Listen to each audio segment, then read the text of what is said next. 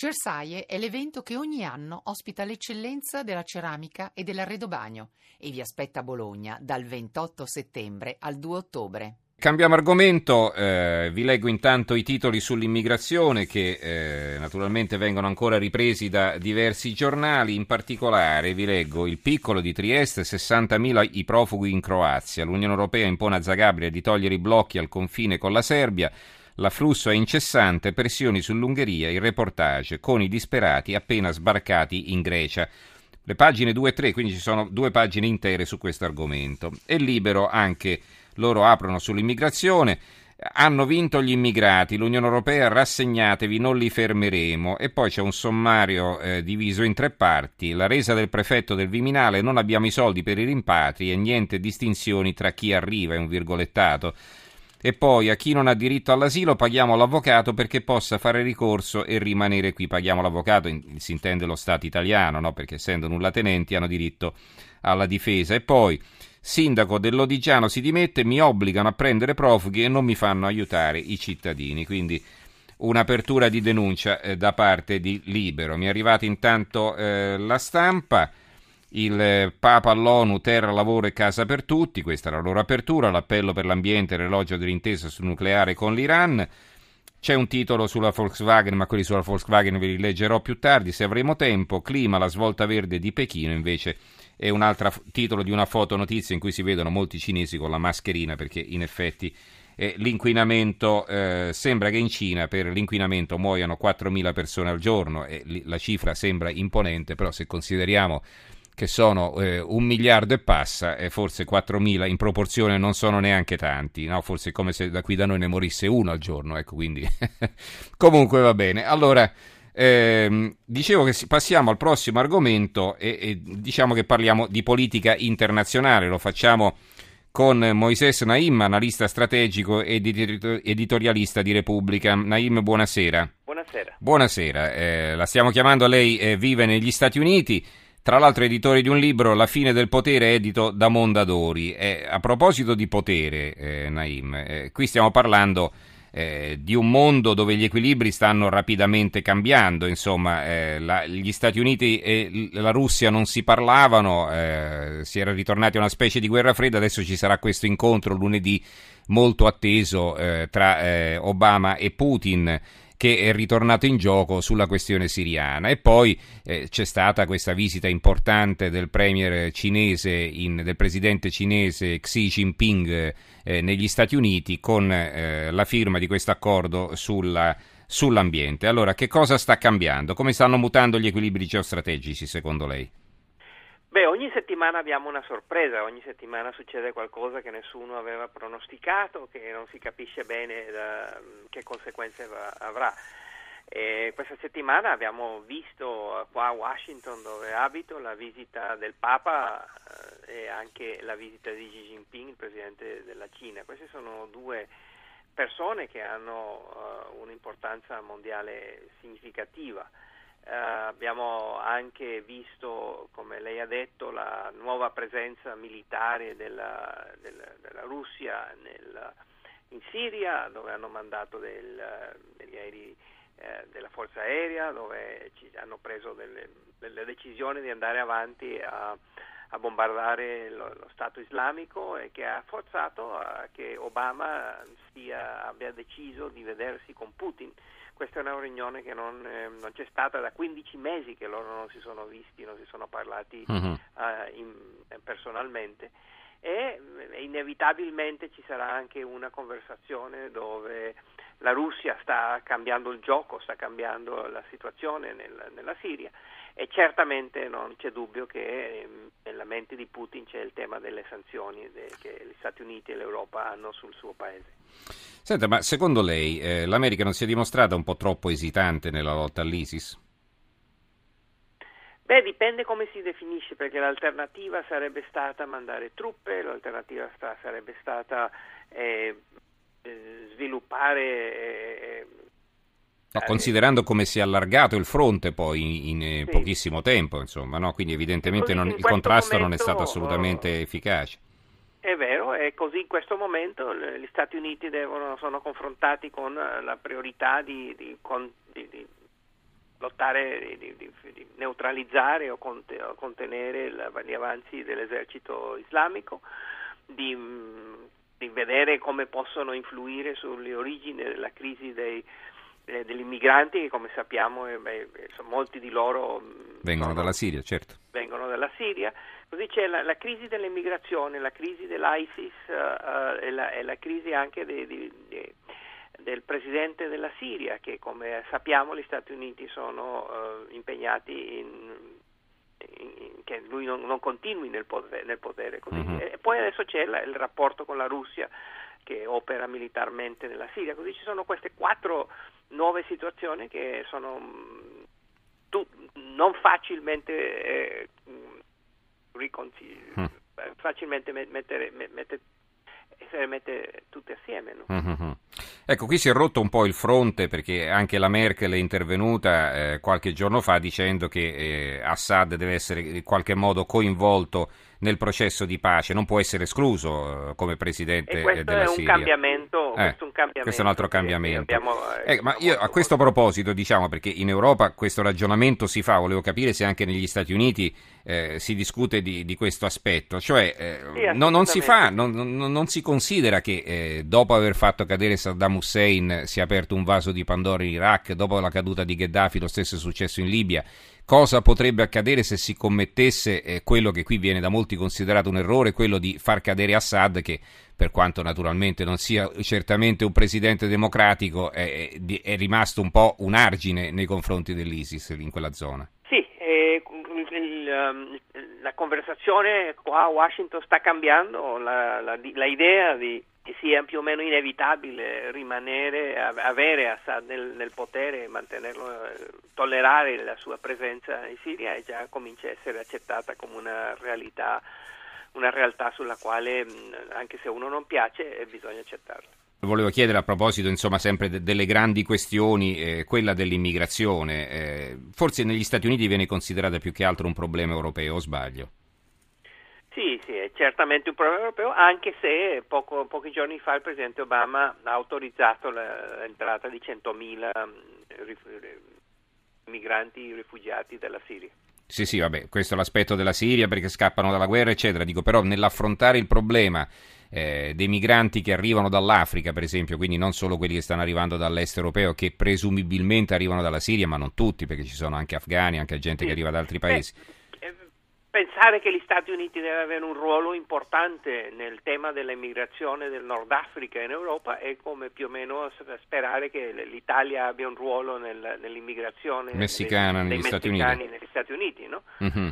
C'è un punto dove la, la, geografia importa, le distanze importano e, e ognuno deve, deve risolvere i problemi delle sue proprie frontiere. No? Sì, è anche vero appunto che qui ci siamo dimostrati assolutamente incapaci di affrontare questo, questo tema. Eh, ricordiamo anche la crisi jugoslava che eh, ce l'avevamo qui alle porte di casa fino a quando l'America non ha deciso di intervenire eh, risolvendo poi il conflitto. Eh, cioè, questi continuavano ad ammazzarsi. Che, che eh. si è messa è un'altra prova della, della, sull'Europa. Avevamo creduto che la prova più importante sarebbe stata la crisi finanziaria del 2008, mm-hmm. poi è venuta la crisi, la, la, il crash della, della, Grecia e adesso c'è la crisi degli immigranti. Mm-hmm. Vedremo se queste crisi eh, saranno risolte con più Europa, vuol dire un'Europa più capace di... Mm-hmm. Eh,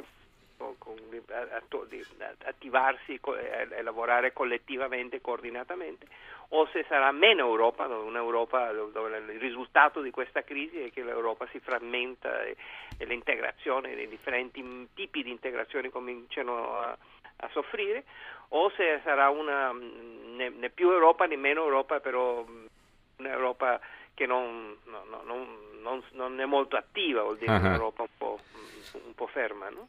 Ecco, mm, le chiedo questo eh, a proposito dell'Europa che si frammenta, che si divide, che non ha un, una sua unitarietà. Ecco, dom- domenica si vota in Catalogna, non è un referendum sull'indipendenza, sono le elezioni regionali e però i partiti autonomisti, quelli che puntano alla secessione, all'indipendenza della Catalogna dalla Spagna, eh, viaggiano tutti quanti uniti in un fronte unico, indipendentemente dalle posizioni politiche su altre questioni. Perché? Perché vogliono assolutamente vincere e l'anno prossimo nel caso eh, proclamare l'indipendenza, questo già l'hanno detto a metà del 2016.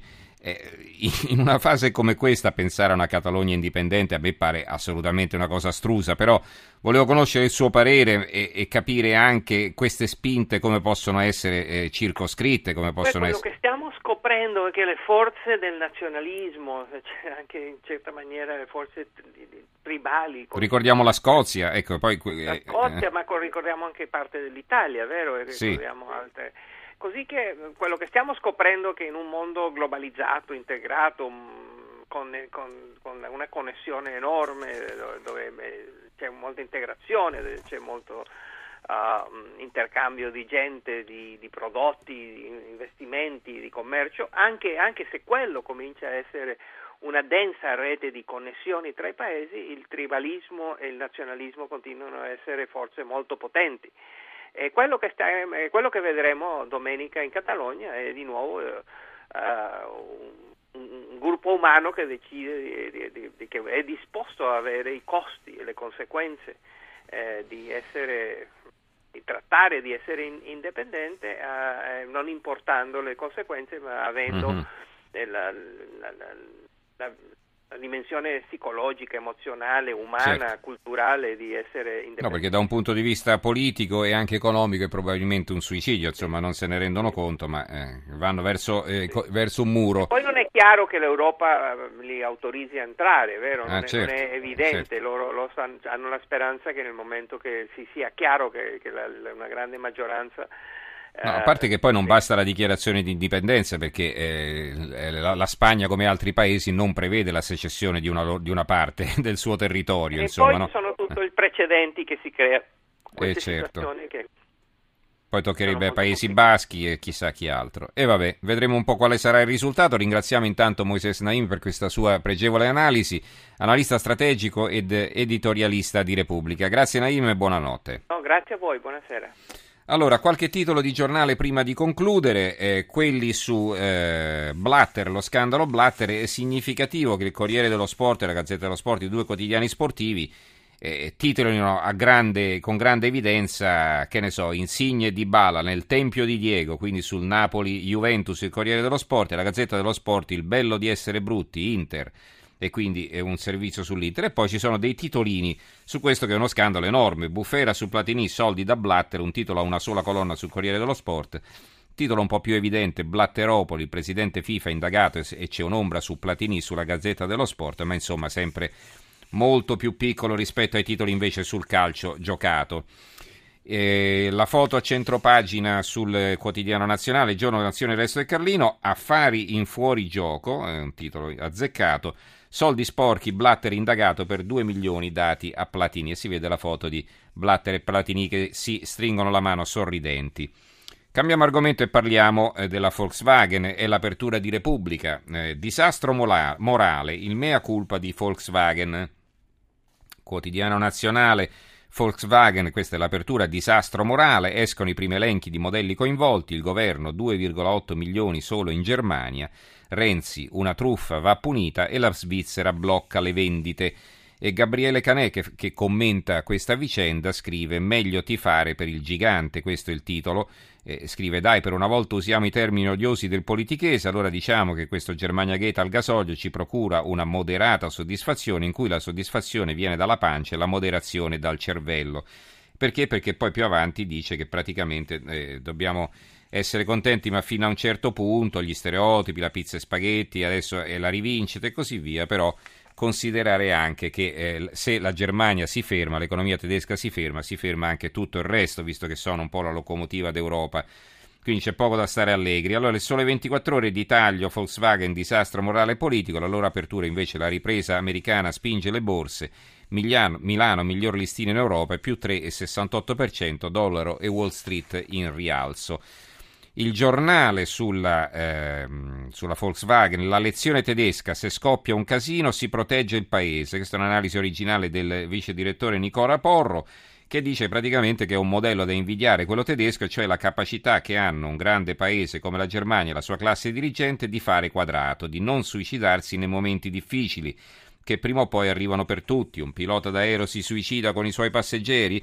Non si fa una sceneggiata napoletana modello Costa Crociere rendendo la vicenda uno scandalo mondiale. Un'impresa a partecipazione pubblica truffa gli americani, non si arresta a casaccio mezzo sistema imprenditoriale, ma con freddezza si cercano i responsabili e si riparte. Vallo a spiegare alla nostra classe dirigente, il cui modello è arrestare l'amministratore delegato di Finmeccanica, sputtanare la nostra eccellenza di cotteristica in tutto il mondo, per poi, dopo pochi mesi, assolverlo per non aver commesso il fatto. La Gazzetta di Parma, lo tsunami Dieselgate, un commento interessante di Aldo Tagliaferro che però non abbiamo il tempo di leggere purtroppo. Il Gazzettino di Venezia, l'economista Giulio Sapelli firma un altro commento, la sbandata tedesca frena la corsa fuori dalla crisi. Milano Finanza apre così tutti i segreti della Ferrari in piena bufera Volkswagen, la rossa scalda i motori per la borsa, il, borsa, il collocamento in borsa negli Stati Uniti. Ancora eh, qualche apertura. Il mattino di Napoli. Napoli, la rabbia degli agenti, poliziotto ferito, i colleghi pubblicano sul web la foto del ricercato, violato su Facebook il segreto istruttorio, aperte virgolette, lui è fuggito con la moglie, diteci dov'è che lo prendiamo noi. E il commento è il malessere di una città spaventata di Gigi Fiore.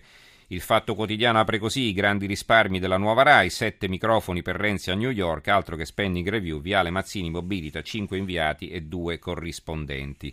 L'apertura della Gazzetta del Mezzogiorno rivolta per il Freccia Rossa.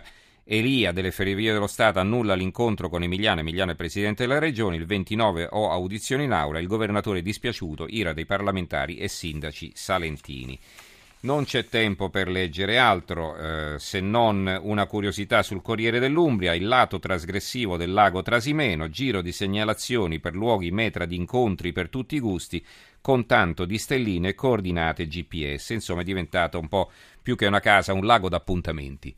E va bene, ci fermiamo qui. Eh, ringrazio Gianni Grimaldi in regia, Marco Mascia che ha curato la parte tecnica, Giorgia Allegretti, Carmelo Lazzaro e Giovanni Sperandeo in redazione. Do la linea a Giuseppe Lisi per la conduzione del giornale radio delle due e noi ci risentiamo lunedì sera. Grazie a tutti per averci seguito e buon fine settimana.